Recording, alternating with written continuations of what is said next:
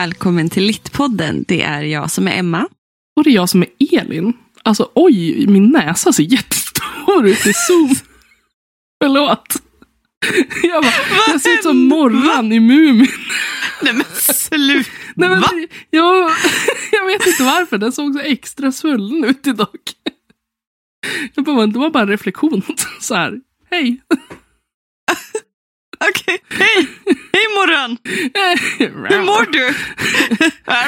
Säg du då. Okej. ja, jag, jag mår, jag mår, jag mår väldigt bra. Har du återhämtat dig från covid? Jag vet inte om det var covid, eh, covid, covid. Alltså jag var Eller? jätte, jätte, jätte förkyld. Ehm, och så typ när jag väl hade liksom blivit frisk-ish, då fick jag ryggskott. Ja.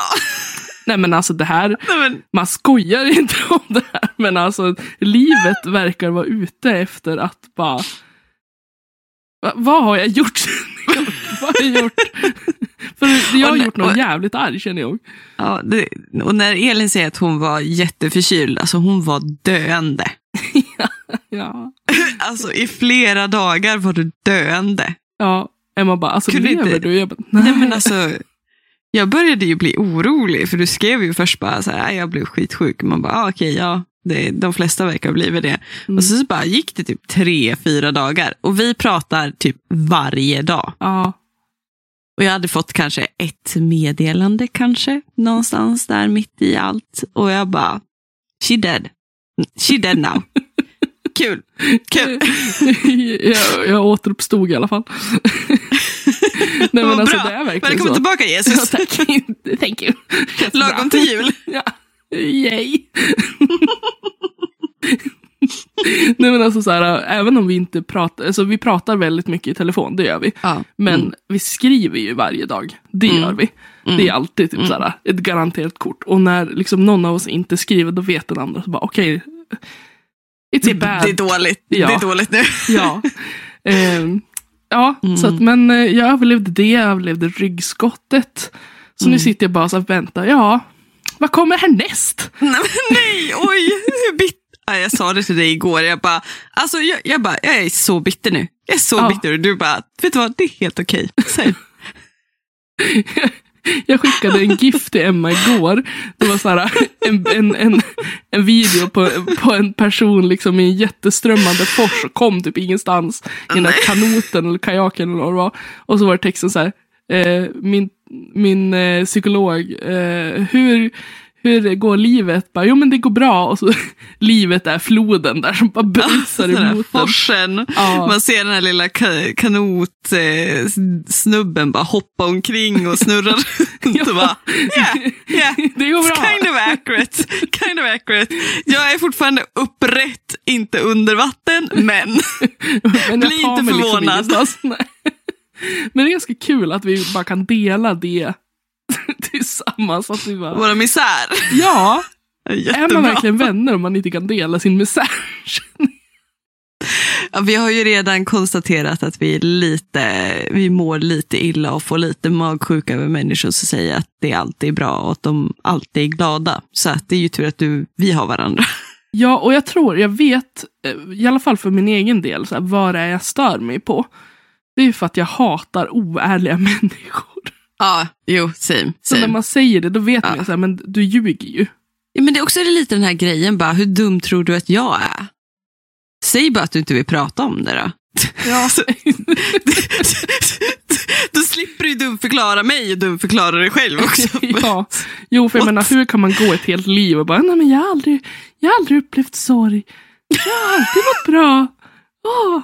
Om man sitter där med hjärtat. Ja, nej, det är jobbigt att vara dig då alltså. Men då vill jag kräkas. Ja, jag har lite blivit så här, jag är för trött för att faktiskt mm, alltså, må illa av de människorna nu. Det är mest typ så här. Okej. det, det är också roligt att vår första reaktion inte bara så, men gud vad glad jag är för din skull. Man bara, Nej. Var mest bara. mm. Mm. ja. Okej. Hur mår du. Emma? Ja, men det, det pendlar upp och ner. Mm. Jag pratade om det lite förra avsnittet, att eh, jag tappade min moster förra månaden. Mm. Ehm, Vi har, jag har varit på begravning de här två veckorna. Eh, och det är jobbigt från och till. Mm. Det är det. Mm. det. Döden är tuff, liksom. Hur van man än är. Eh, Ja. så, och liksom under de här veckorna har jag precis, jag, jag har ju fått ett fast jobb. ja, jättekul. Som jag är jätteglad över också. Så det var därför det också pendlar verkligen uppe och nere på botten. Jag mår fantastiskt bra på mitt nya jobb. Eh, men det är ju mycket. Jag Mm. pendlar ju till Örnsköldsvik som ligger ungefär 50 minuter från där jag bor. Eh, så jag jobbar inte kvar på Avion, eh, alltså i Umeås akademibokhandel, utan nu jobbar jag i Örnsköldsviks akademibokhandel Mm. med då en fast tjänst och sen så ibland hoppar jag in i Umeå. Eh, men det blir ju, det märks att man har valt att bosätta sig ganska långt ifrån allting. Ja, just den här pendlingen kan ju bli väldigt jobbig för att dagarna blir mycket längre än för, för de som bor i närheten. Så att man, man förlorar Ja. lite fritid, det gör man ju. Ja, jag kommer ju som aldrig hem när det är ljust ute. Nej. Och det, det suger lite. Och jag åker ju alltid precis när det har blivit ljust ute. Mm. Typ. Men samtidigt så tycker jag det är väldigt trevligt, och, för jag åker tåg. Jag Mm. tycker inte det är jättekul att köra bil eh, när det bara är fyra. Småvägar tycker jag är ju mysigt, alltså inåt landet och sådana saker. Då, då kör jag jättegärna bil. Men åka tåg gör jag hellre när jag ska ner till Örnsköldsvik. Och Mm. Då är det en timmes liksom, läsning jag får Mm. där oftast. Eller sova om jag är trött och sådana saker. Och det har varit väldigt, väldigt givande nu när jag har varit ledsen. Mm. Liksom, att kunna få sätta mig på ett tåg och inte tänka att nu måste jag... Ja, förutom igår då. Då skulle jag köra hem, då var jag tvungen att ringa dig och bara, jag ringde Elin och bara, alltså jag håller på att somna. Och jag försökte skrämma dig. Ja, Skrek det bara skrek i mitt öra. Och bara, blev du lite pigg nu eller? Bara, Nej, men typ halvdöv. Tack. Jag är trött och halvdöv nu. Ja, fantastiskt. Men du höll dig vaken, det var ju viktigt. Ja, men alltså det var ångest på slutet må jag säga. Ja, du bara, jag är så trött, jag är så trött. Och jag bara, vad ska jag göra? Åh gud, nej. Så att jag är inte jättestort fan av att pendla med bil liksom en timme så. Eh, jag är inte så jätteduktig på att lyssna. Poddar lyssnar jag ju på. Eh, så det kan jag, men nu har alla mina poddar inget avsnitt ute just för stunden. De släpper ju lite sporadiskt, så då, då jag, ska jag väl lyssna på ljudbok, men jag hatar ljudböcker. Ibland. Så att, ja, nej, tåg är min grej. Då kan jag sitta och läsa och mysa. Mm. Eh, och gå och må ganska gott. Och det är mycket billigare än att köra bil. Ja. Så det, det är väl det som är det negativa med att få ett jobb i Örnsköldsvik. Eh, Men det är jätte, jättehärligt. Jag har jättefina nya kollegor och jag har fått jättefria tyglar. Så att jag har ju kommit in där som en virvelvind. Första jag gjorde, Ja. min första dag, var faktiskt fucking möblera om hela engelska ungdomshyllan. Min chef bara, du börjar starkt alltså. Jag bara, I am so sorry. Det var, jag, kan inte, jag kan inte låta bli. Nej, men alltså, jag tänker ju att men alltså. det är väl det också, jag tänker att också när man, ans, när man är ute efter att anställa en ny person så Mm. är man väl också ute efter att anställa någon som kommer in som en frisk fläkt. Som, man vill ju inte, man vill ju ha olika perspektiv och så kommer du in med ett perspektiv som kanske inte finns. Där du är, liksom, du är väldigt van den Mm. typen av läsning och då blir det väldigt naturligt för dig att möblera om på ett sätt som du som läsare och som kund kanske ska uppskatta mer Mm. när du är liksom ute och letar efter sådana böcker. Ja, alltså jag Så det är väl jättebra. måste ju ändå säga att jag har plagierat jättemycket från Avion. så det är ju Ja, inte, jag, jag kan ju inte ta all cred för det. Men jo, det pratar vi ganska mycket om nu också. För jag har också även eh, fått en liten, en, man fått så, jag fick som en till anställning på min anställning som en av dem som är TikTok-ambassadörer för Akademibokhandelns. Ehm, så jag kommer få hålla på med content eh, creation, eh, creating also, vilket jag tycker är jätte, jättekul. Göra små Mm. korta videos och sådana saker. Och så här, typ månadens nyhet eller månadens boktips eller något annat tema. Det känns jätteroligt också. Mm. Ehm, vilket de inte riktigt haft någon som har intresserat sig för eh, nere där. i Örnsköldsvik heller. Nej. Så de är väldigt taggade på att jag också tar för mig. Det säger de Ja. allihopa. Att de tycker det är kul Ja. att jag kommer in och tar för mig. Mm. Och det känns ju väldigt, väldigt uppskattat eh, från mitt håll Ja. också. Jo, just det här liksom. För du har ju också, du, är- du är väldigt liksom duktig på det här, det som är estetiskt tilltalande.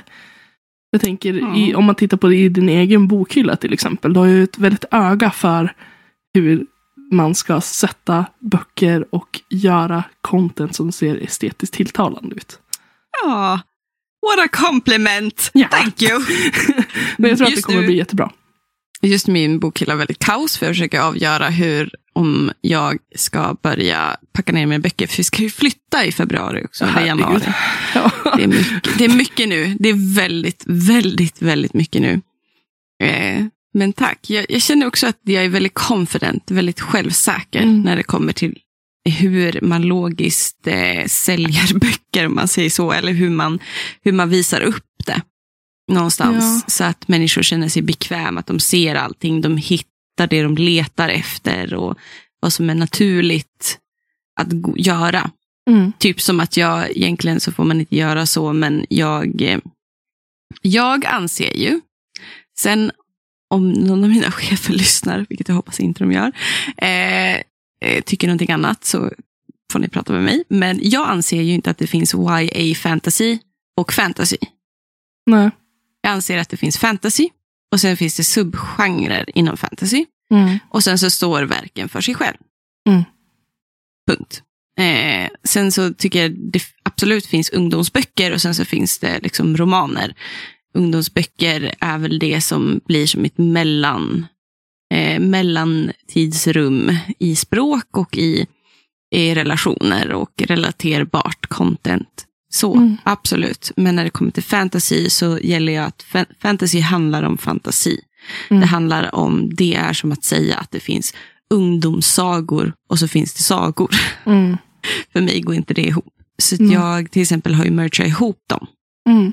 mycket, mycket mer än vad de var tidigare. Men däremot så separerar jag YA fiction och vanlig fiction. Mm. För att där finns det explicit, i fiction finns det explicit content, alltså saker som är svåra att greppa och kanske tunga. Och Mm. kanske liksom utmanande ämnen som behöver pratas om om man inte har är liksom vuxen. Mm. Eh, Medan YA fiction är skriven för att vara mer relaterbart för ungdomar, de som går igenom sånt. Liksom, Mm. Helt enkelt. Även om det finns möjlighet för en vuxen att, att läsa YA också.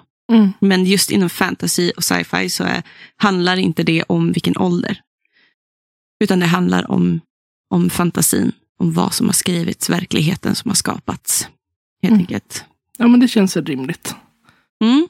Så det var väldigt kul att också sälja in det till mina kollegor. Men de, de, jag är ju så övertygande så att Du, du bara, charmar alla.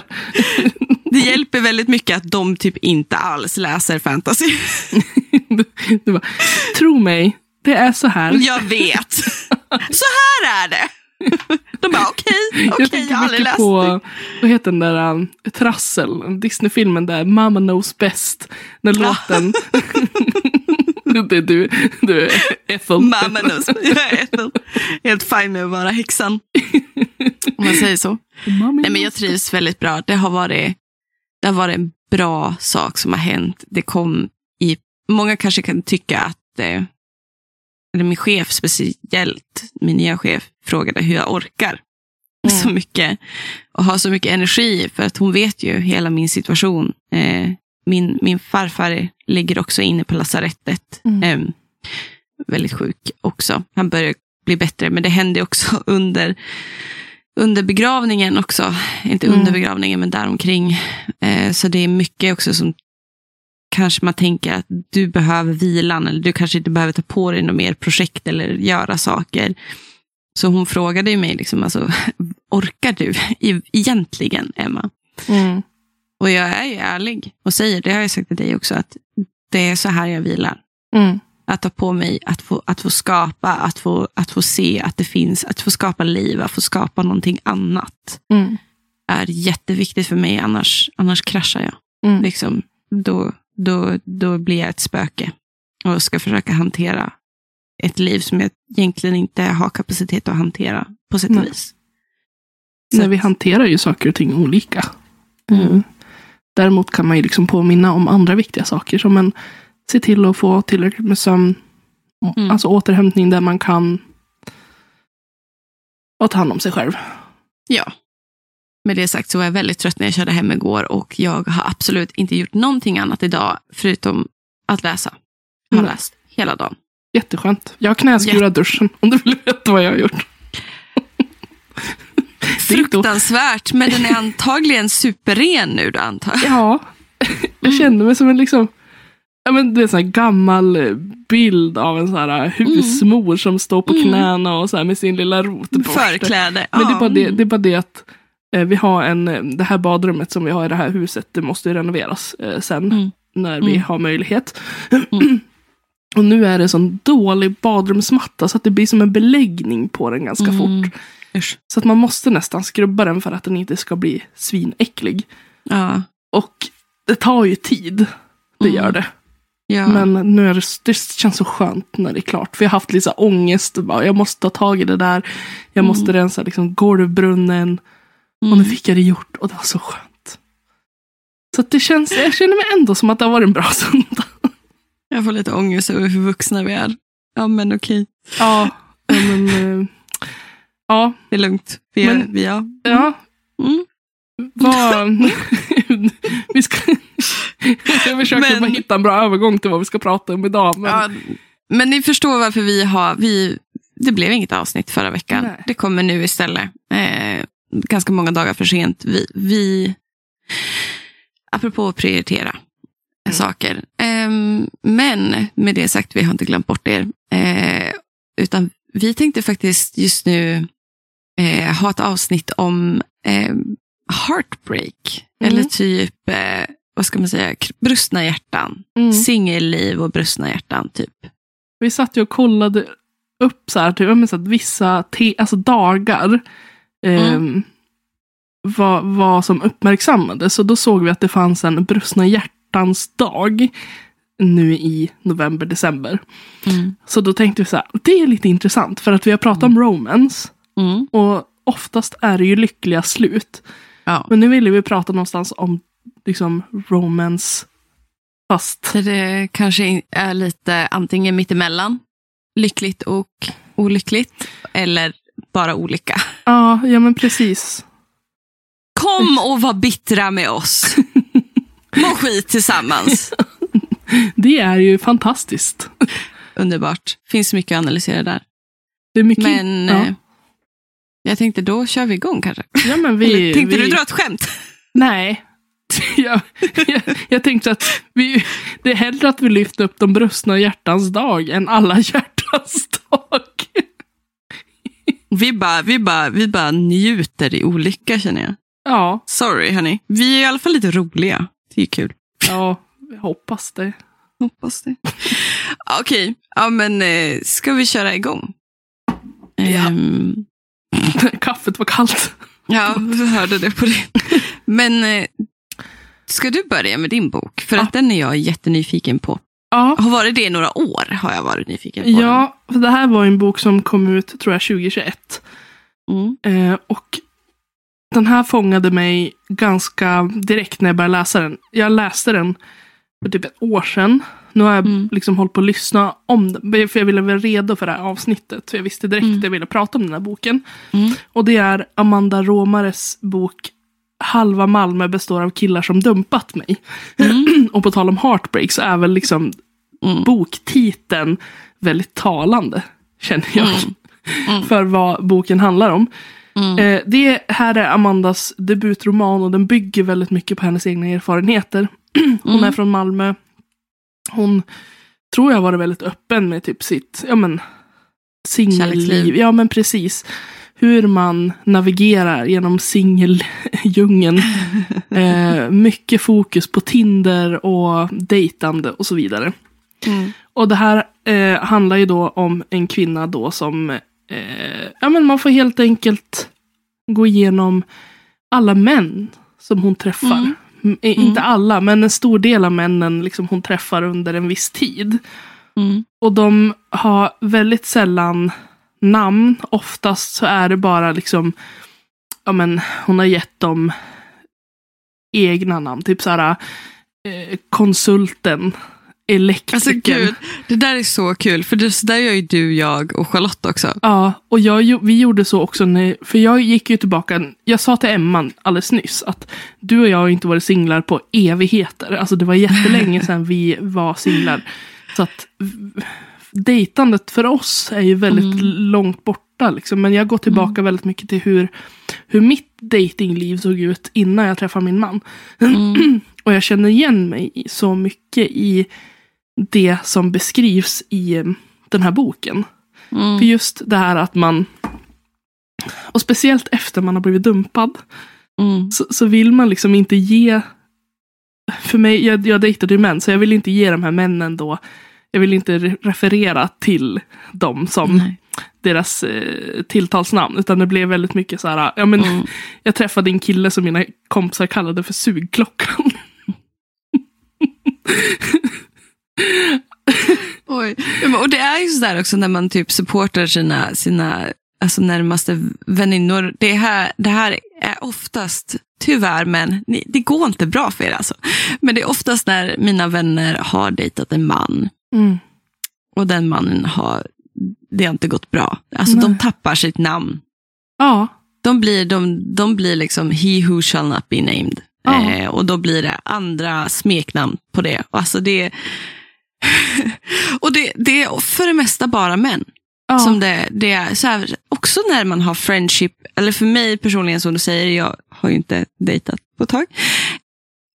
På ett väldigt långt tag. Och när jag har haft så här, friendship breakups med män, Mm. för det är oftast där det hamnat någonstans, eh, då har ju de blivit kallad någonting annat. Så alla, oftast utifrån kontexten. Mm. För att man vill ju på något sätt ta inte dock. tillbaka. Jag har ingen aning om vilken kontext sugklockan har dock, men man kan ju Ja, ana. för, för, nej, det, det var så här att för jag, jag var ju väldigt så här, jag var väldigt påverkad av den relationen. Jag mådde väldigt dåligt i den relationen. Ehm, för att den var, den var så fram och tillbaka. Mm. Insåg ju ganska liksom, långt efteråt att det var ju ett, ett emotionellt utnyttjande. Att den här killen, mannen, ehm, Snubben. Ja, han kom ju bara liksom när han ville. Mm. Eh, använde liksom emotionell Mm. påtving. Alltså han liksom Mm. försökte påverka mig emotionellt Mm. för att jag, när jag väl liksom, när vi hade gjort slut eller när vi liksom hade sagt att vi ska träffas mer och så ville han träffas i alla fall. Att han, jag minns en gång så, så sa han om inte, om inte jag får komma hem till dig så kommer jag ta livet av mig. Alltså, det är så manipulativt. Så Ja, och jag menar som 18-åring Mm. så, tänker jag, så tänkte jag i alla fall att Mm. oj, hela hans liv ligger på mina axlar nu. Åh gode gud. Kan Vad hemskt. Nu blir vi jättepersonliga, men det, det, det är fine med mig. men t- förstår du vad hemskt Mm. att sitta där och tro att om inte jag bjuder hem den här killen Mm. så kommer han ta livet av sig. Vilken jävla dementor alltså. Hur Ja. fan? Och så, det var ju inte så. Han sa ju bara så för att jag ja, men, skulle ge han vad han ville ha. Sex. Ja, Mm. Wow. ja. Så att den här boken, jag, jag, fick, jag gick tillbaka till min ungdom. Ah. Eh, och hur ja, men de likheter jag ser i hennes datingliv mot för mitt. Och jag var ju mycket yngre än det här narrativet. För det här narrativet är ju typ 25-årsåldern. Mm. Lite äldre som vi är nu kan jag tänka mig. Mm. Och hon pratar väldigt mycket om det här fenomenet att ghosta någon. Mm. Att man träffas några gånger och sen slutar ena parten höra av sig. Och det tänker inte jag är ett nytt koncept. Det tänker jag, det har ju funnits typ jämt. Ja. Eh, på olika sätt. Mm. För så, jag vet inte om det, det är säkert många av våra lyssnare som är ungefär i våran ålder som kommer ihåg MSN. Ja. Jo, gud. och liksom det var ju typ dagens Tinder. Mm. Eh, Mm. Det Ja, tillsammans med de här hemsidorna Lunarstorm, Kamrat, eh, Helgon. Alltså alla de här Mm. sidorna, community-sidorna där man kunde träffas helt enkelt. Mm. Det var ju liksom första steget och sen bytte man sin MSN-adress Mm. och la till varann. Mm. Och samma där, hur lätt det var att blocka någon eller att Mm. manipulera Mm. liksom, för att få någons uppmärksamhet. Jag, kommer, jag vet inte om ni kommer ihåg att det fanns en funktion där man kunde ställa sig sin status som offline och online. Mhm. Att man använde den för Mm. att det skulle se ut som att man loggade in flera gånger. Mm. Och då kanske ens crush då skrev. Mm. Exakt. Gud vad man själv var lite manipulerad. Alltså jag var ju absolut en, en syndare när det kom till att ghosta Mm. människor när jag väl dejtade.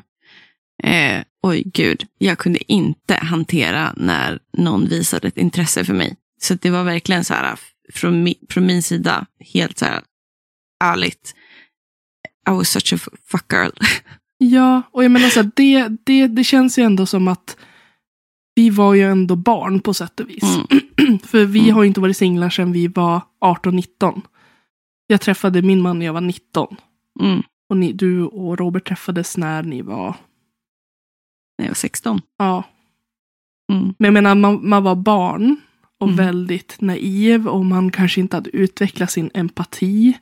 Alltså man hade inte det där konsekvenstänket som jag tänker att Nej. man som vuxen har. Nej, gud. Men att konceptet finns nu, alltså för att vuxna människor gör så här, att barn gör så, Mm. det tänker jag, that's fine.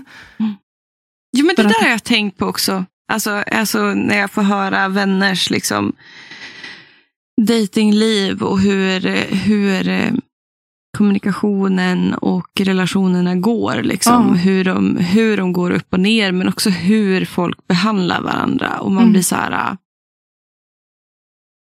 Alltså jag är så här... äh, Har jag en vänskap, jag kan ju som bara relatera, har jag en nära vänskap, man vill ju lösa någonting. Inte, är jag mitt uppe i ett bråk med någon eller jag i en diskussion eller ett samtal med någon, då tänker jag ju inte bara sluta svara den personen. Nej. Eller har jag relation, har jag en bra relation till en person, tänker jag inte bara sluta svara. Jag kanske börjar bli lite sval och kanske känner att, nej men okej, jag kanske inte ger så mycket mer av mig själv. Men det är inte så att jag bara, Nej, för jag Puff. tänker att man vill ju inte liksom att den... Jag tänker så här i alla fall, att jag vill ju inte att den personen ska gå runt och undra. nej, Utan då är det bättre att skriva, "Ja, men vet du vad, jag känner att vår relation inte fungerar. mm, Och att vi är på väg åt helt olika håll. mm, mm. Ehm, jag önskar Och dig typ lycka till. sätta, sätta så boundaries. Typ så här, Ja. men, det här är vad jag kräver. Kan du inte möta det så kommer det här hända. Nej. Nej, och som... Men att bara ghosta någon. Bara, så här, bara sluta svara mitt i allt. Och så, det som är grejen med ghosting. För jag tänker att ghosting är man, man försvinner i flera månader eller i flera veckor. Mm, Och sen så kommer man tillbaka ja. som ett spöke. Och från gärna det typ- förflutna. Och jag tänker också när det är någon som man typ har legat med. Eller man har liksom varit intim med på något Mm. sätt. Att, det, att de ofta hör av sig för att de vill ha det igen. Mm. För att de är i en situation där de kanske inte har Mm. fått lega på länge. Eller där de på något sätt vill ha bekräftelse. Mm. Och då testar de liksom vattnet. Och då tänker jag också Ja. att de gör så här, säkert så här med flera andra. Ja. Det är bara det att du Absolut. vet inte om det. Men att det här, och det kanske gör ont av Ja. att få veta att jag är inte så speciell i den här Nej. personens ögon. Mm. Men jag tror också att det är jätteviktigt att man vet det. Och vill du fortsätta prata om? För annars, annars har jag jättebra, en jättebra bok här. Ja, nej, men jag, tänk, jag tänkte bara också eh, prata väl, eh, om i den här boken hur eh, någonting jag också kunde relatera till hur man sänker sina egna värderingar och sina egna, Mm. ja men vad man vill ha. Ett självvärde. Ja, och vad man vill ha hos en partner, att det hela tiden sänks för att det finns en ytter, yttre påverkan där det finns en Mm. förväntan av att du dels så ska du ha en partner Mm. och vad, vad är ditt värde om du inte har en partner. Mm. Men att du kan, för det kände jag väldigt många gånger att jag kunde träffa någon som jag inte riktigt, jag kanske inte var riktigt attraherad av den personen. Jag tyckte att Mm. den här personen behandlade inte mig bra, vi hade inget Mm. gemensamt. Det fanns Mm. väldigt många anledningar. Men att så fort man blev behandlad som skit Ja. så blev det nästan som att man kände, jag kände i alla fall att, att ja, då är det ju någonting så, då är det mig det är fel på. Mm. Och så Och hittar då- man på ursäkter. Ja, man hittar på ursäkter och man, man, förstår blir... dens perspektiv så väl. Ja, och man helt sjukt, alltså sjukt nog så blir man Mm. ännu mer intresserad Mm. av den här personen. Och jag tror att det Mm. handlar väldigt mycket om att man inte vill man vill inte känna som att man blir bortvald. Utan då, då rationaliserar man det liksom som att ja, men den här personen, jag tror egentligen att den här personen är bra. Så Ja, om jag alltså- bara får den här personen att gilla mig igen Mm. så kommer Och så det... vill man ju inte, ingen vill ju vara den som blir manipulerad. Nej. Ingen vill ju heller vara ett offer eller den som blir abused, alltså känslomässigt eller whatever. Ingen vill ju vara den, för att det, det är på något sätt i, ens, i samhällets ögon får ju en att känna sig svag. Mm. Man vill ju vara stark. Ja, och man vill heller inte känna att man blir bortvald. Alltså att Och- man, ja. man att man inte betyder någonting för någon. Nej. Nej. Och speciellt när man har delat någonting tillsammans. Och man, även om man kanske inte har hamnat så pass långt att man kanske har eller liksom Mm. officiellt blivit tillsammans, om man säger Mm. så. Men Mm. att man har dejtat, man kanske har varit intim. Och man har börjat Mm. prata och man har flörtat och delat saker med varandra. Mm. Och sen kanske de ghostar en eller bara, nej, alltså jag, Eller tvärvänder. ja precis. Och då är det, det kan vara svårt att släppa. Speciellt om man kämpar med dåligt självförtroende eller att, Dåligt Man- självvärde. ja men precis. Eller bara med sina gränser, alltså ens boundaries. Ja, och när man inte vet vem man är utan en partner som validerar Mm. den. När man inte kan Mm. validera sig själv. Mm. Det som vi har pratat om i typ två år, att det måste komma inifrån. Mm. Någonstans det, det först och främst. Speciellt Jättesvårt. när du är ung och du Ja.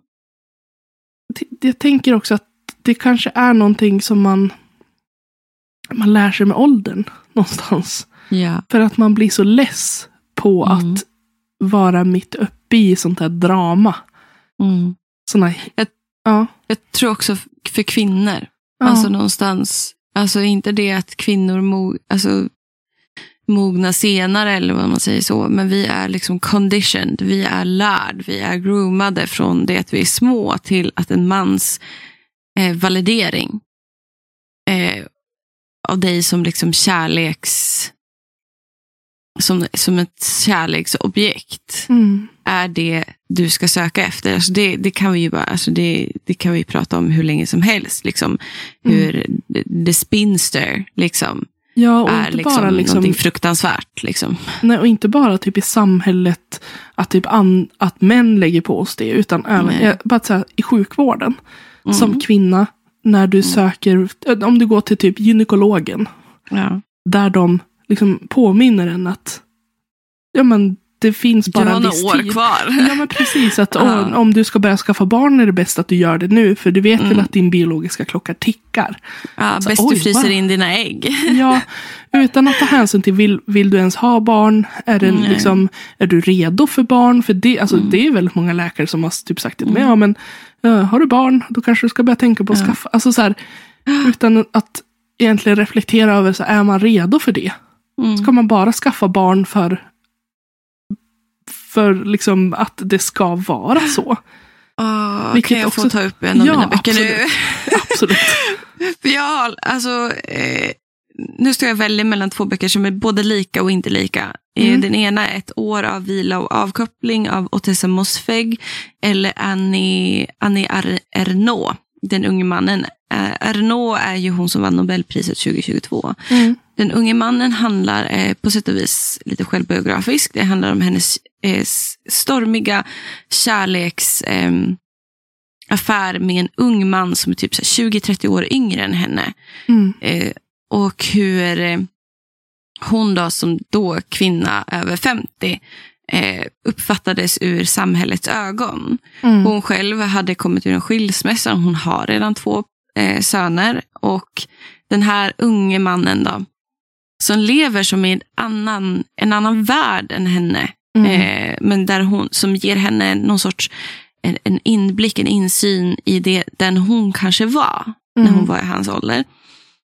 Och där så är det en speciell del, det är en jättekort bok. Alltså, är, alltså är ni så här att ni typ vill läsa någonting eh, som är lite liksom, mm, vad ska man säga? Det här är ju kultur som eh, kultur utav dess renaste form. Om man Ja. säger att läsa en Nobelvinnare. Eh, men den här är bara på typ 40 sidor. Så att den här tar man sig igenom så kan, kan man skryta om att man har läst en Nobelvinnare en gång i ens liv. Men i alla fall, då vill den här unga mannen ha barn med henne. Och eh, mm, jag... Och hon liksom så här... äh, hon skriver så här. Han ville ha ett barn med mig. Hans längtan förvirrade mig och fick mig att känna det som djupt orättvist att jag var i utmärkt fysisk form men inte längre kunde bli gravid. Jag förundrades över att det med vetenskapens hjälp numera skulle kunna förverkligas efter menopaus med en annan kvinnas äggcell. Men jag hade ingen som helst lust att ta steget i den riktningen. I den riktning som min gynekolog hade föreslagit. Jag lekte bara med tanken på att bli mor på nytt, vilket jag aldrig hade velat efter att mitt andra barn fötts när jag var 28 år. Själv kanske han förväxlade sin längtan. En sommar när jag, vi väntade på Vaporetton i Chi- Chioggia för att åka tillbaka till Venedig sa han. Jag skulle vilja vara inuti dig och komma ut ur dig för att få likna dig. Och Jag tycker hon sammanfattar det så bra Mm i det där. Hur en kvinna någonstans förväntas i en ny relation, i en dejtingsituation, att alltid tänka på att vilja ha barn. Även fast hon var nöjd när hon var 28 år. Och hur hon sen börjar reflektera över att det är han som verkar för det här. Det här är ett Oidipuskomplex. Han vill Mm. vara mitt barn egentligen. Han älskar inte mig Nej. egentligen. Han älskar den jag symboliserar för han. Mm. Men jag tänker också just eh, om man liksom kopplar det då till dagens tema, där brustna hjärtan. Att Ja. det här att behöva bära inte bara sin egen då eventuell sorg. Eh, eller att behöva bära sina egna känslor, utan behöva bära Mm. hans känslor. Jag menar att behöva ta ansvar. Ja, precis. Att, Det fattar väl han? Han är väl ändå så vuxen år. Alltså vuxen. Alltså han är Ja. över 20. Nu fattar han väl att en 50-årig kvinna har gått igenom liksom menopaus. ja, men det blir liksom hennes problem. Mm. För att eh, det finns inte en förväntan att han ska ha koll på det. Mm. Utan det är hon som då ska ha informerat honom om Mm. det innan det gick så långt. Det, det känns ju lite som Mm. att det finns en sån förväntan. Att Ja. då ska du ha berättat det i klarform. Att Ja. jag, jag kan Ja. Mm. inte föda dina barn.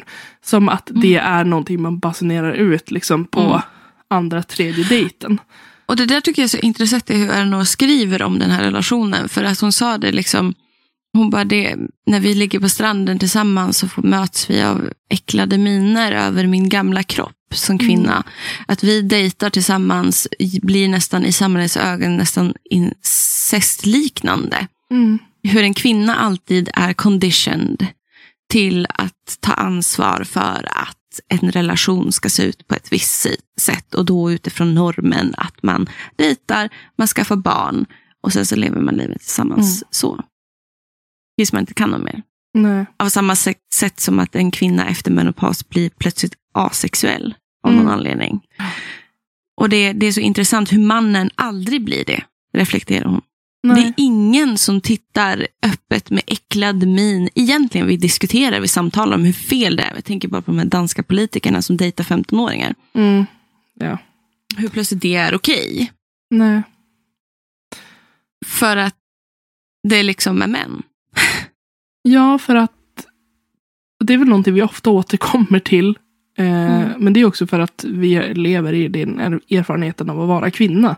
Så att det Mm. ligger ju närmast oss. Ja. Eh, men att det är någonting som många andra män upplever jag i alla fall. Typ, Mm. ja men, inte vet jag. ger den mannen ett slag på ryggen, liksom, en, jag menar, en ryggdunk och bara bra Mm. jobbat att du Mm. kirrade en ung eh, tjej. Mm.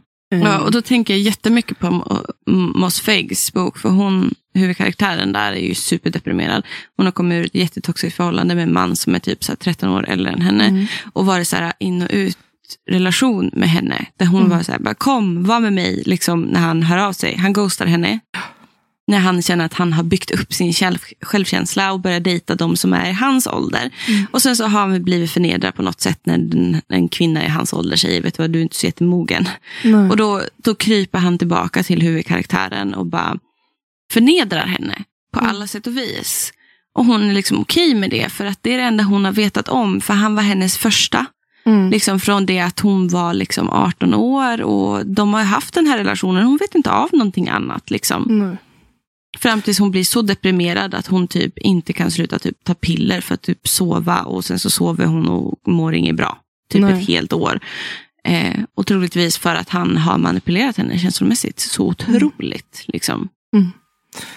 Men jag tänker också det här att den här tropen, att det egentligen ska vara kvinnan som då är ung och mannen Mm. som är äldre, mer erfaren. Det Varför är, är, också en, det så? det är en trop som läggs på oss av andra kvinnor också. Jag tänker bara om man ser till litteraturen, Mm. eh, Twilight till exempel. ja. Hon är 17, han är Ja. 120 någonting. Ehm, det ska romantiseras. Och att man gör det okej. Alltså att även om det är en fantasy och liksom man sätter det i som att Ja. Jag har väntat så här många år. Jag har träffat så här många kvinnor. Men ingen har kunnat mätas med dig. nej, och du ska liksom ge upp hela din Mm. liksom ung vuxen tid. Liksom din Ja. tid att, för som vi pratade om just det här äh, när man blir som mest utnyttjad och när man har som Mm. lägst självförtroende är väl kanske den tiden när man går från att vara ett barn till att försöka vara en vuxen kvinna. Japp. Att försöka hitta sin plats någonstans och sin identitet och sin röst. Mm. Att våga säga ifrån. Ja. Att våga liksom kräva. Att sätta Mm. krav. För det är Mm. någonting som du och jag typ kämpar fortfarande med. Så här, ja, vi, jag är fucking snart 30 liksom. Hallå? ja men precis, att våga sätta hälsosamma ja, men krav och gränser. Att det är inte Ja. lätt när man är 18-19 år. Nej. Men då ska det liksom någonstans eh, målas upp Komma in att- en man. Ja men jag tänker som 50 Shades of Grey, alla de där.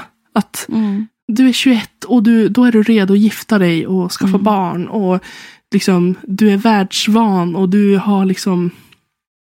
Men det finns inte. Man kan tro att man har... Att man... Att, absolut.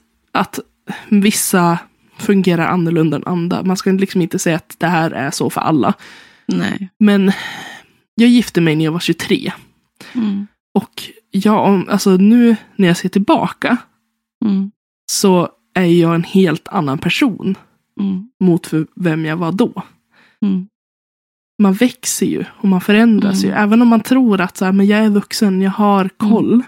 Mm. Det är så mycket som man inte har koll på. Jag tycker det är så intressant att den här tropen fortfarande lever kvar så jävla hårt.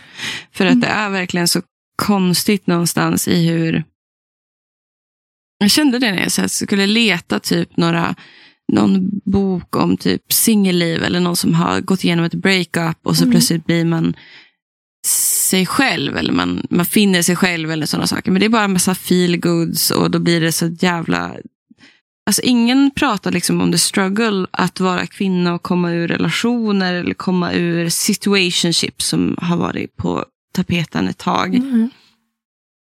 Utan alla pratar om att antingen kvinnan bättre utan man Mm. eller så är hon miserable tills hon hittar sin ultimata kärlek eller är hon miserable tills hon älskar sig själv istället för att bara she's miserable för att det är jobbigt att läka ihop. Det är jobbigt att gå emot normen. Det, är, det innebär läkande, det innebär helande. Många av de här tropesen där sånt behandlas, att man blir den man vill vara, den jag vill vara, Mm. handlar ju ofta om att hon kanske varit med om ett övergrepp innan. Mm. Eller något sånt.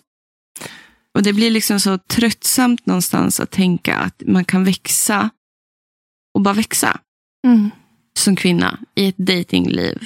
Liksom, man kan bli dumpad, men man kan fortsätta växa. Mm. Eh, Att du blir dumpad innebär inte att det, du är på paus ett år och sen så ska du börja lära dig fokusera på dig själv, utan det är så livet är. Mm.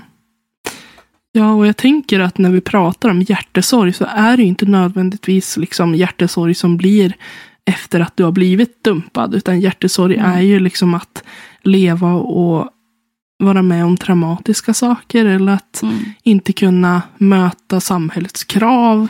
Mm. Och hur hanterar man det liksom? Mm. Hur hanterar man att inte vara den perfekta liksom, kvinnan? Ja, exakt. Och att, Och det, jag vet inte, det där är så intressant. Jag läser ju de här grafiska comicsarna, eh, eh, novellerna som heter Lore Olympus. mm, Jag är på femte nu. Eh, som handlar om, det är eh, Persephone och Hades retelling. Jag tror jag nämnt dem förut. Jag tycker Mm. de är helt fantastiska. Eh, Rachel Smite som har skrivit dem och det är otroliga illustrationer. Jag störde mig så mycket på den första för att jag tyckte han var så jävla peddo. Vilket han Mm.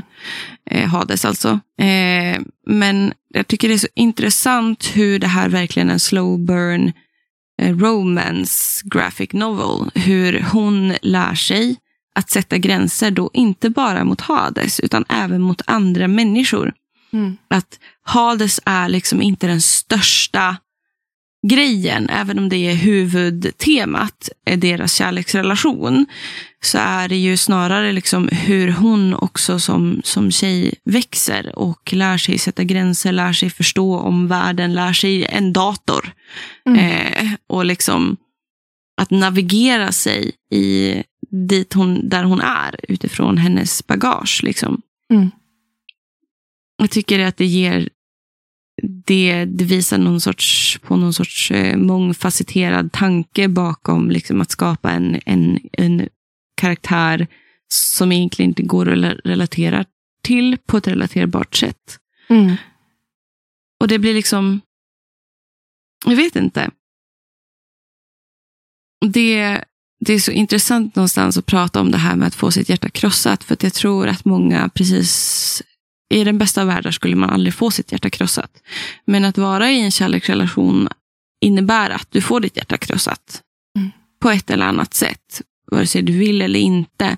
Du kan absolut, absolut leva i en lyckad relation i många år. Där ni bara är lyckliga och det bara är bra. Ni är bästa vänner och ni är så sexy together. Men ni är också fortfarande bara två individer mm, med liv att navigera sig inom. Liksom. Och det är därför jag tror också att det varit så svårt för mig att välja en bok. För att jag kände att det finns så många olika saker när det kom till hjärtekross. Jag tog med mig också Märta Tikkanens Århundradets kärlekssaga som är en av de vackraste prosorna jag läst någonsin i mitt Mm. liv. Liksom, jämte med liksom med, med många andra liksom äldre eh, författare och sådana saker, klass, mm, klassiker. Eh, och där berättar man ju om ett hjärtekross när, när man älskar personen. Och man, på kartan borde man ha allting, mm. men annat kommer i vägen, som till exempel alkoholism. ja, Och att när man kan se att ens partner är någon annan och en annan. ja. Liksom. Och har man levt nära alkoholism Mm. ehm, så känner man ju av det där. Alltså det, jag tycker att den här texten träffar ju mycket starkare kan jag tänka mig än om man aldrig liksom har kommit i kontakt med alkoholism. Nej. För att man, det är väldigt mycket igenkänning i det som Märta Tikkanen, i och med att det här är ju självupplevt. Det här Ja. var ju direkt taget ur, ur hennes liv. Mm. Ehm, tankarna som, som, man, som man har Mm. När man har någon i sin närhet som, som, är, alko, äh, som är alkoholist. Att Ja. det är kärlek och det är hat samtidigt. Ja. Att, Och att det liksom är ett hjärtekross i sig. Ett Ja. singelliv i sig i relation liksom också. mm, och Att vara på väg därifrån och samtidigt inte kunna lämna. Nej Liksom. men exakt. Och, och jag tror, jag har för mig i alla fall att det finns barn i den relationen. mm. Och att mycket av hennes tankar där kretsar kring liksom hur barnen Ehm, ser. Ja, och jag tror att det är väldigt många i en sån relation som tänker att ja, men jag vill inte att barnen ska bryta upp. Jag vill inte att barnen ska behöva ha två, två hem till exempel. Nej. Men det man kanske glömmer är att hur traumatiskt är det för barn att leva i en, i en miljö där alkoholism finns. Eller bara hur traumatiskt att leva i en miljö där mamma och pappa visar en, en kärlek som inte är sund. Ja, Alltså, du vet så här, man ser sin mamma tappa värde och man ser sin pappa strip her of it. Mm. Liksom. Att de som ska älska varandra mest på jordklotet mm, inte är bra för varandra. Vad sätter det för standard? Liksom? Och vad sätter det för självvärde i barnen? Vad är det de söker efter då? Sen liksom. Och, ja. Nu har ju liksom, vi har ju inte barn, någon av oss. Men vi har ju jobbat mycket med barn. Mm. Så att vi har ju ändå liksom förståelse för hur barn kan ta skada av sin hemmiljö. Ja. Och även om det inte är, låt oss säga att det inte är ett hushåll där det finns problem. Mamma och pappa kanske inte bråkar särskilt mycket, men de älskar inte varann. Nej. Det är ju också någonting som barn snappar upp. Mm. Det här att mina föräldrar kramas aldrig. Nej. De pratar nästan inte med varann. De har De aldrig pratar sagt inte gott om varandra. Nej. Och att även om det kan vara, jag kan förstå som förälder att det är ett hjärtekross att behöva sära på sig. Mm. Och man tänker ofta att jag stannar för barnens skull. Mm. Men barn är ju smartare än vad man kan tro. De förstår ju Mm. mycket, Gud ja. mycket som man tänker att de inte skulle kunna förstå. Mm. Liksom att prata mellan raderna, de, för, de förstår. Gud ja. De kanske, inte kan, de kanske inte kan konceptualisera det, men de fattar exakt budskapet. Om inte annat som har de ju ett fucking minne. Ja, Ursäkta. Så att om de inte fattar när de är fem så kommer de ju fatta när de är femton. ja, Det är bara vi vuxna som är dumma i huvudet som tror att barn glömmer. ja. Så att det, det finns ju olika typer av, av hjärtekross. Och det är ju även, Mm. jag tänker i det här hjärtekrosset som också uppstår som när någon går bort. Mm. Ehm, och att folk faktiskt har själv gått bort på grund av ett brustet hjärta. Mm. Att sorgen blir alldeles för stor. Mm. Det, tycker jag, Ja. det tycker jag är så fascinerande fel ord. Men det är intressant hur kroppen kan reagera fysiskt. För d- det känner jag ofta, eller kände jag ofta i alla fall, när man var liksom sådär hjärtekrossad. Mm. Att när det känns som att man ska dö nästan. Mm. Man är så ledsen så att man, man kan aldrig se att det finns en... Att det kommer vända nästan. Nej. Man går bara in i ett mörker. Ja. Jag vet inte, jag vet inte efter att ha läst Ottesamos Feggs bok så har, det läste jag 2021, tror jag jag läste den boken, när jag liksom hade det väldigt jobbigt i en av mina vänskaper. Liksom, när jag kände sådär, när jag tappade den vännen, att jag bara, nu dör jag. Mm. This is it. Eh, och det är liksom också någonstans, alltså det är den här känslan av att man dör. Och det är inte fel att ha en sorts egoism i Nej. hjärtekross. Jag tror att det är ganska viktigt, för det är självbevarelsedrift, men det är också ett självvärde som gör sig påmint. Mm. Men att, att eh, jag i det också, när jag läste den här boken, kände väldigt starkt i mig också att om jag känner så här efter den här relationen, att jag känner att jag tappar allt mitt värde, att nu dör jag. Mm. Nu är sorgen så stor att, att jag vet inte hur jag ska hantera det här alls. Ehm, då tänker jag att den relationen inte var sund. Nej. Jag, jag tänker också för att i jämförelse med typ hur jag hanterar min mosters bortgång. Jag vet Mm. att min moster älskade mig. Mm. Jag vet att vår relation var känslosam och det var kaos. Mycket. Hon var kaos, jag var kaos. Eh, man gjorde saker, man gick över varandras gränser om och om igen för att man är familj. Men i grund och botten vet jag att hon älskar mig och att jag inte att, oh gud, jag kan höra Pia, liksom, hon hade ju, om jag hade lagt mig ner Mm. och dött, liksom nu. sorgen, då hade hon ju stått och skrikit på mig. Mm. Alltså då hade hon ju kallat mig alla fula öknar man kan kalla mig och kallat mig vek. Ja. och på ett positivt sätt. För att hon, hennes, hennes kärlek till mig och mina, mina kusiner och hennes familj och hennes syskon, min mamma och min morbror och min mormor och liksom så vidare. Um, den sträcker sig bort, bortanför the disconnect. Mm. Den liksom brutna relationen. Eller den sträcker sig bortom döden. Liksom. Det, Mm. det är liksom... För att på, i grund och botten så var den sund. Mm. Liksom. Jag vet att jag överlever när hon är borta. För att hon ville det för mig. Mm. Känner man att relationen tar slut och man håller på att dö, mm, beroende på hur bra man kan reglera sina känslor då. Mm. Jag förstår, man som tonåring har väldigt svårt att se någonting annat än det som är framför en för att man har inte det här med perception och händelsehorisont.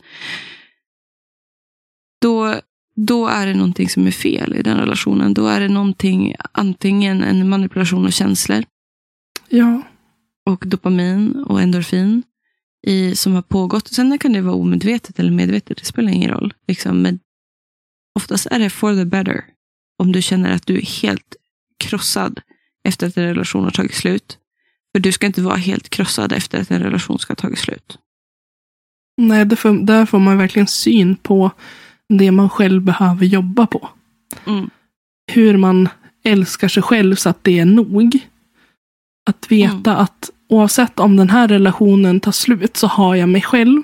Mm. Och att även om det aldrig kommer, jag menar vi är ju, så säga, människor är ju gjorda på det sättet att vi på något sätt vill ha en tillhörighet, vill ha ett sam, samband med andra. Mm.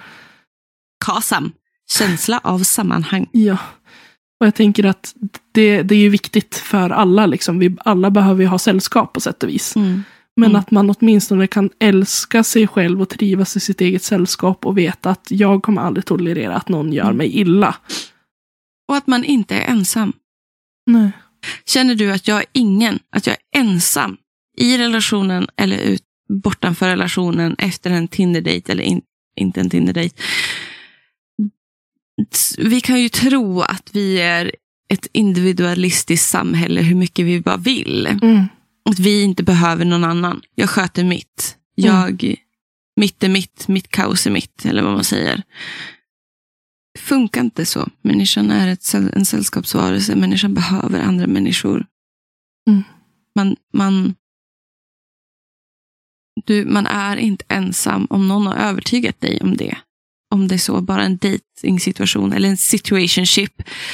Vilket är det ofta händer i situationships. Att det, det finns ingen annan som dig och så, så lämnar de en i ett djupt hål och så kommer de tillbaka och så lovebombar de en. Det finns ingenting så Nej. egoistiskt som hur vissa människor beter sig när de går in i ett situationship. Mm, Där är det ju bara att tillfredsställa sina egna behov. bara vara egoistisk. Och jag tycker oftast när jag har hört mina singelvänner liksom prata om sina situationships så Mm. är det ju oftast en, en av parterna, oftast hon, har känslor för sitt Mm. situationship. Men Mm. att oftast, eh, generaliserat då, han då eh, vill att det ska vara lite casual, lite, Mm. nej men vi behöver inte sätta en Chill. etikett på det. och, och hon då, liksom, för att få en smula Åh. av hans, liksom, av hans tillgivelse. Ja, En smula av hans, jag vet inte, omsorg. omsorg. Så intalar hon sig att hon är okej med det. Mm. Fast det är så uppenbart att det inte är så. När man Alltså liksom, utifrån, alltså utifrån våra nu 30 år på var sida, Elins 30 år, mina 30 år, merchat tillsammans 60 års erfarenhet av att haft med relationer att göra, som alla människor. It's the biggest lie. mm, It's the biggest lie. Är, kan ni inte sätta er ner och samtala om vad ni är? Vars ni är på väg? Kan du inte öppet och ärligt uttrycka den här vill jag vara? Det här är min ambition. Det här är mitt jag. Utan att det blir weird.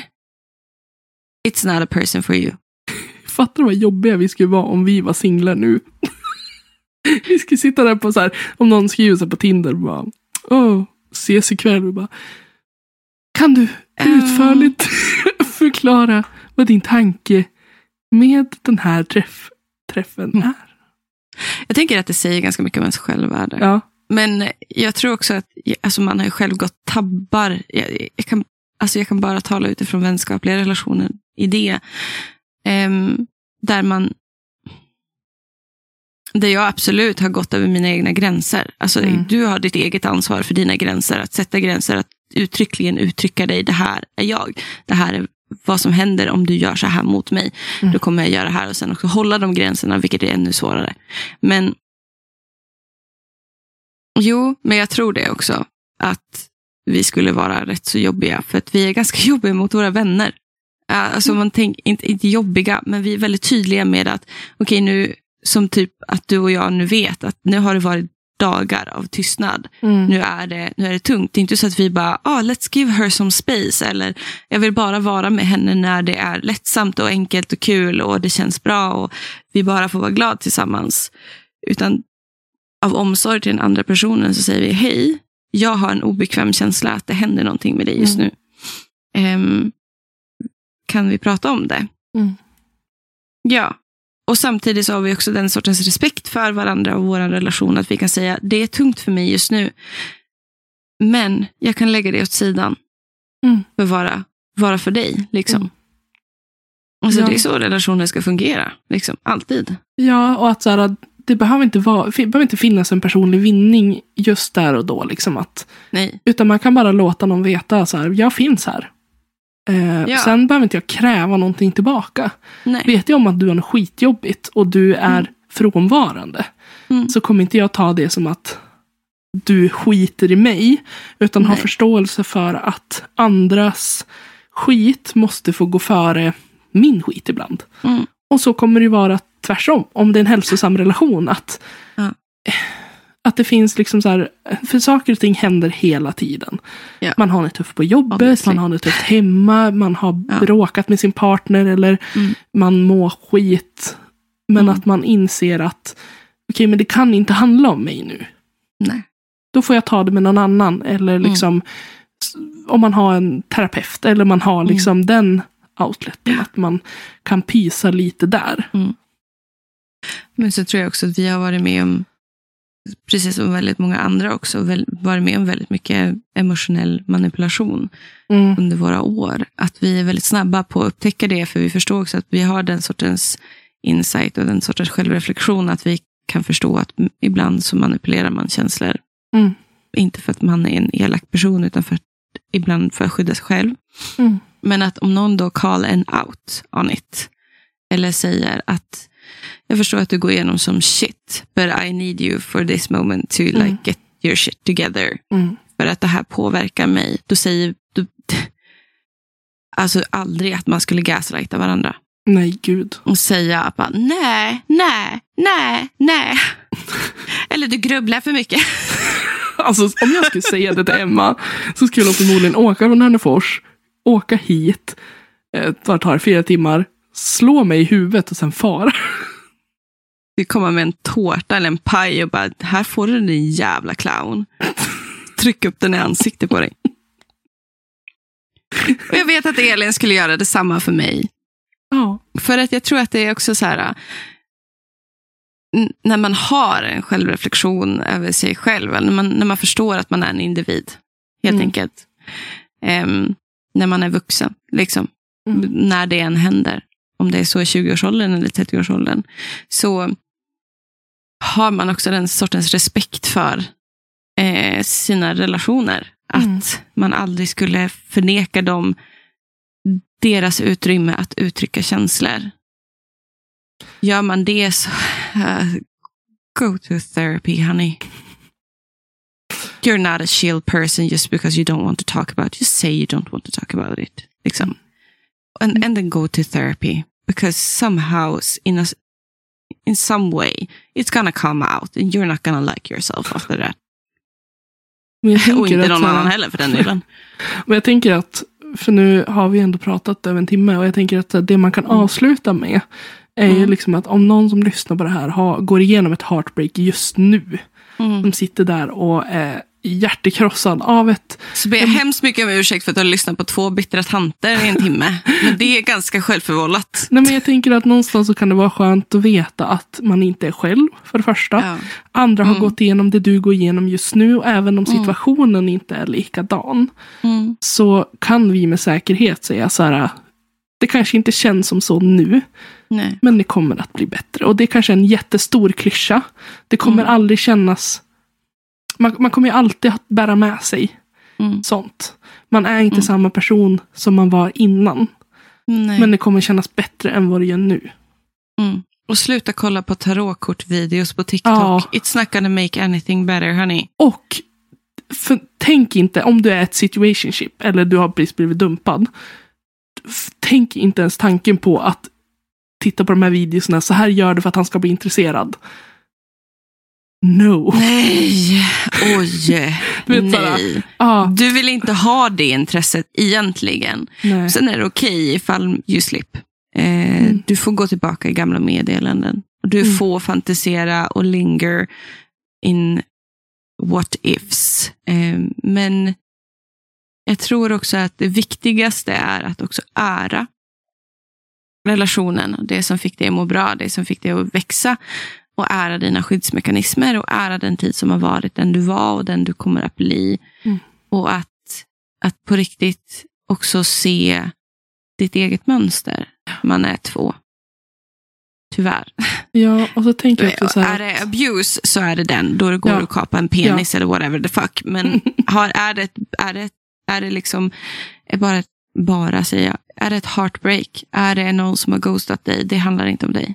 Nej. Däremot så har, gick du in i den relationen med möjligheten att det skulle kunna hända. Titta på dig själv, hur du, hur du hanterat det och vad du kunde ha gjort kanske annorlunda eh, för att visa dig själv mer kärlek. Inte annorlunda för att det skulle bli en annan utgång, utan hur hade du kunnat vara snällare mot dig själv?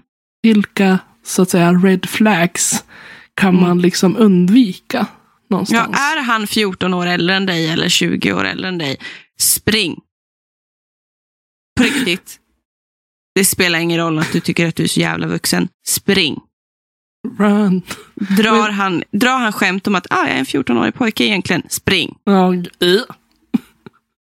Spring. Och jag tänker också så här, att absolut, om du går igenom någonting väldigt tufft, att säg det högt till någon Ja. som du litar på. Gå Mm. inte runt och låtsas som att du är okej. Eller säg, Mm. säg inte att du är okej om du inte är okej. För det Nej. är det sämsta du kan göra mot dig själv, sämsta du kan Mm. göra mot dina relationer. Ja, du förklarar honest. inte människor. Nej. Det blir inget bra. Va, låt, alltså, låt det, så här, om du är rädd att ta upp någons tid. Ja, men, Mm. bara, kan jag få låna fem minuter av din tid? Och om någon får dig att så här, feel shitty about that, kasta. Ja men gud, i en soppåse rakt ner. Ja. Ta någon dig inte på allvar och dina känslor inte på allvar. Det är ingenting du vill ha i ditt liv. Du vill ha någon som bryr sig. Och bryr de sig inte, låt det stå för dem. Bryr de sig inte, fuck them all. Mm. Och säger någon, du, du tänker för mycket, du ältar för mycket. Kasta också. Säger Elin för att hon är den som har sagt det. Jag har inte sagt det. Nej, jag menar att du är den som har sagt att det. Kasta den personen så säger att du ältar för mycket. Jag trodde du menade att jag hade sagt, jag bara, men gud, nej det Nej, inte. nej, nej, det aldrig. Nej, men nej, nej. Utan jag var bara jätteosmidig. Jag hade, tanken gick i mitt huvud, så sa jag halva meningen. Det jag menar är att vi pratar om också för att jag och Elin har känt varandra så länge. Och Mm. vi har verkligen ansträngt oss eh, och verkligen försöker se varandra i våra relationer. Och vi har varit väldigt hård mot varandra i det också. Att den här personen behandlar inte dig väl. Mm. Kasta. Kasta Och som att det inte finns någon titta på- morgondag. Mm. Du ska kunna ha en öppen, ärlig konversation om dina känslor. Du ska kunna känna dig trygg och att den människan har omsorg och att den människans egoism inte tar ifrån dig ditt värde. Man får vara egoistisk, men det ska inte ta ifrån någon annan dess värde. Mm. Punkt. Och med det Är det med det? kanske vi ska avrunda den här terapisektionen nu. Ja, terapi Terapipodden genom böcker. Mm. Ja, nej, men det var lite Apropå kul. det får jag, får jag bara tipsa om en podd, apropå om ni vill lyssna på en podd som är mycket bättre än oss. på det här med kultur och terapi, då är det Kulturråden. Alltså, gud vad jag... Nej men gud. Nej men gud, de- är så bra. De är så bra. Kulturråden, om ni vill ha mer kulturtips på jobbiga saker som händer i livet, då ska ni lyssna på den podden.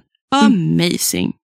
Bra Det var det med tips. Ja. Mm. Och så vill jag tillägga att om, om någonsin Amanda Romare skulle lyssna på det här avsnittet så kan du gärna skriva en till bok för att jag tycker att det har varit lite torftigt på den fronten. Jag älskar den boken, jag vill bara ha mer. Eh, ja, Ja. det var det. Ja, det var det med det och inget mer med det. Vi hörs, vi ses ganska snart nu för att det här avsnittet kommer tätt in på ett annat avsnitt. Så Yeah. mm. Ha Hörni, bra. ha det bra. Hörs hörs. Hej!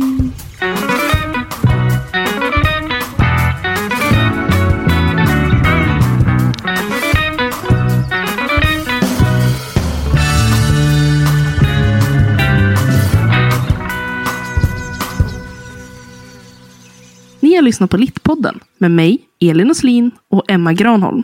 Musik och klipp av Magnus Kjellson och Robert Granholm. Management av Ida Berglund. Tack hörni för att ni har lyssnat.